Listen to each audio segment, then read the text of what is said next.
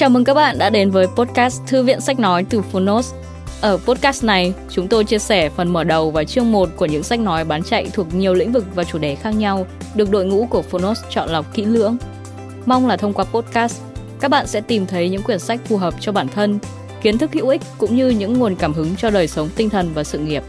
Podcast Thư viện Sách Nói được phát sóng đều đặn hàng ngày. Mời các bạn cùng đón nghe! Và nếu yêu thích nội dung này, hãy tải ngay ứng dụng âm thanh số và sách nói có bản quyền Phonos để nghe trọn vẹn cuốn sách. Ngoài ra, Phonos còn sở hữu hàng ngàn nội dung hấp dẫn khác như tóm tắt sách, ebook, thiền, chuyện thiếu nhi, chuyện ngủ, nhạc chủ đề, vân vân. Còn bây giờ, hãy cùng lắng nghe chương 1 của cuốn sách hôm nay nhé!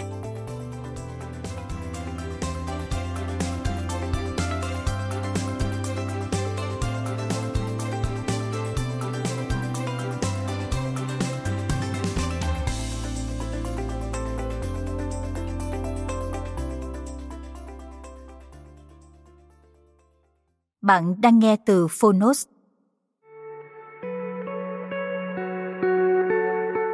Gáy người thì lạnh của tác giả Nguyễn Ngọc Tư. Độc quyền tại Phonos. Nhà xuất bản trẻ.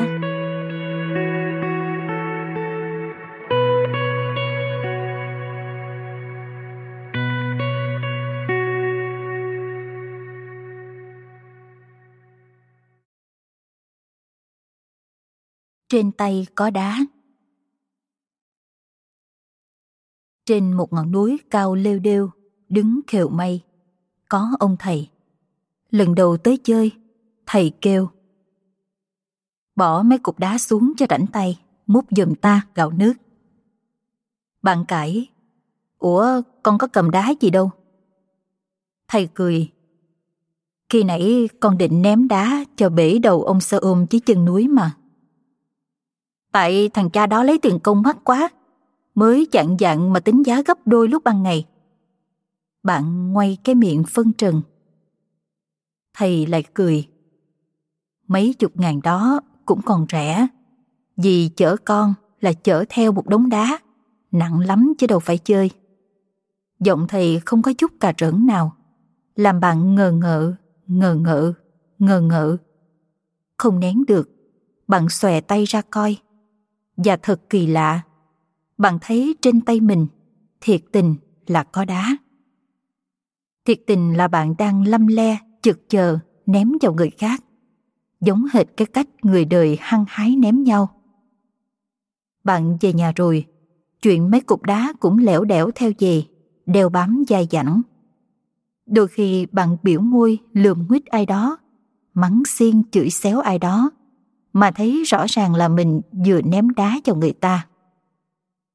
Đôi khi viết một đoạn chữ mà thấy lỗn nhổn nặng nề như đá. Đôi khi chỉ nói nửa câu mà thấy người nọ rúm ró gì đau. Ném đi rồi thấy sướng phút đó, hỉ hả phút đó. Nhưng dường như người không nhẹ bớt. Vì cục đá thiên hạ ném trả, bạn nhặt lấy mang theo bên mình rình chờ cơ hội chọi lại. Những hòn đá đó không bao giờ rơi xuống đất, bởi không người này cất thì người kia cũng cầm. Vì nó mà mình đau, nhưng người ta vẫn giữ gìn để tiếp tục làm đau người khác. Hòn đá được ném đi, ném lại trong một hành trình sát thương không ngơi nghỉ. Sách nói vậy. Sau này, bạn nghiền ngẫm sách thiền các loại bạn nghiên cứu kinh Phật, kinh Thánh, kinh Koran. Bạn cố không lẫn lộn chỉ chê bai và lăng mạ, giữa phê bình và đạp đổ, giữa chèm pha và hạ nhục, để nếu có ném đi thì chỉ là những hòn đá con con. Thấy chưa ăn thua, bạn hay lên núi nói chuyện với ông thầy, học cách làm sao bỏ đá khỏi tay. Ông thầy cười nói, phải có cách nào thì ta đâu có bỏ chạy lên đây. Ở một chỗ chỉ có mây và vài nhà hàng xóm. Ít người lại qua, ít gia chạm, ít thị phi thì đỡ phải ném đá nhau. Nhưng bạn ở một chỗ nào? Chỗ mà sáng sớm dừng ở đèn đỏ có kẻ chạy xe lấn đường xước cả tay bạn. Chỗ mà sáng sớm phát hiện ra chị kia thản nhiên cần thiếu. Chỗ mà sáng sớm, anh cảnh sát giao thông ngoắt bạn lại, kiếm tiền lót tay. Chỗ mà sáng sớm mở trang báo, thấy bao nhiêu chuyện nát lòng. Chó người giàu cắn chết người nghèo, mẹ ngược đãi con, chồng dày dò vợ. Chưa hết, biển thông tin đưa bạn tới gần những sự thật. Ở đâu đó người ta đào bới tận diệt thiên nhiên. Ở đâu đó có những đứa trẻ bị đẩy ra đường phơi mưa nắng kiếm tiền khi vẫn còn ẩm ngửa. Ở đâu đó có những người phụ nữ bị bán mua rẻ mạt. Bạn nghe lửa bốc lên đầu, giận đầy ứ họng, căm, quất, ngột ngạt. Nghe đá ở đâu, bỗng chất quằn cả người. Kẻ thủ ác mà đứng trước mặt bạn, dám ném cho họ chết lắm. Nhưng đó là ở đâu đó. Giờ chuyện xảy ra ngay trên quê hương bạn, cách chỗ bạn chỉ 20 cây số. Nghe đâu coi bản tin, thấy hai vợ chồng trẻ người mà tàn ác mang rợ, nhục hình tra tấn thằng nhỏ làm công, mà tỉnh bơ như thở, như ăn. Có một bà già quê đập bể tivi rồi xách dầm xuống xuồng bơi đi. Đi đánh hai đứa ác ôm đó coi tụi nó biết đau hay không.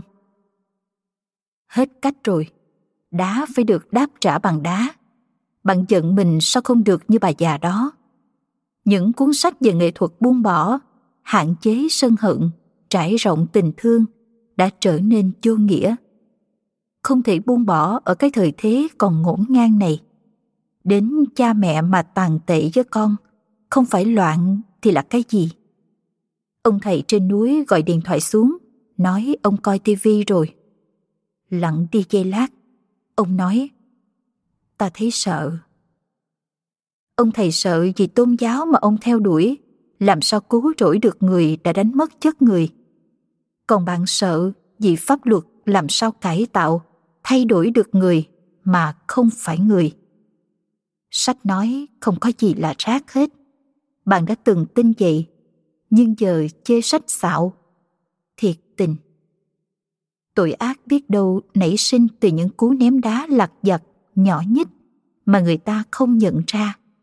Cho đến một ngày. Cảm ơn các bạn vì đã lắng nghe podcast Thư viện Sách Nói. Podcast này được sản xuất bởi Phonos, ứng dụng âm thanh số và sách nói có bản quyền dành cho người Việt. Hẹn gặp lại các bạn ở những tập tiếp theo.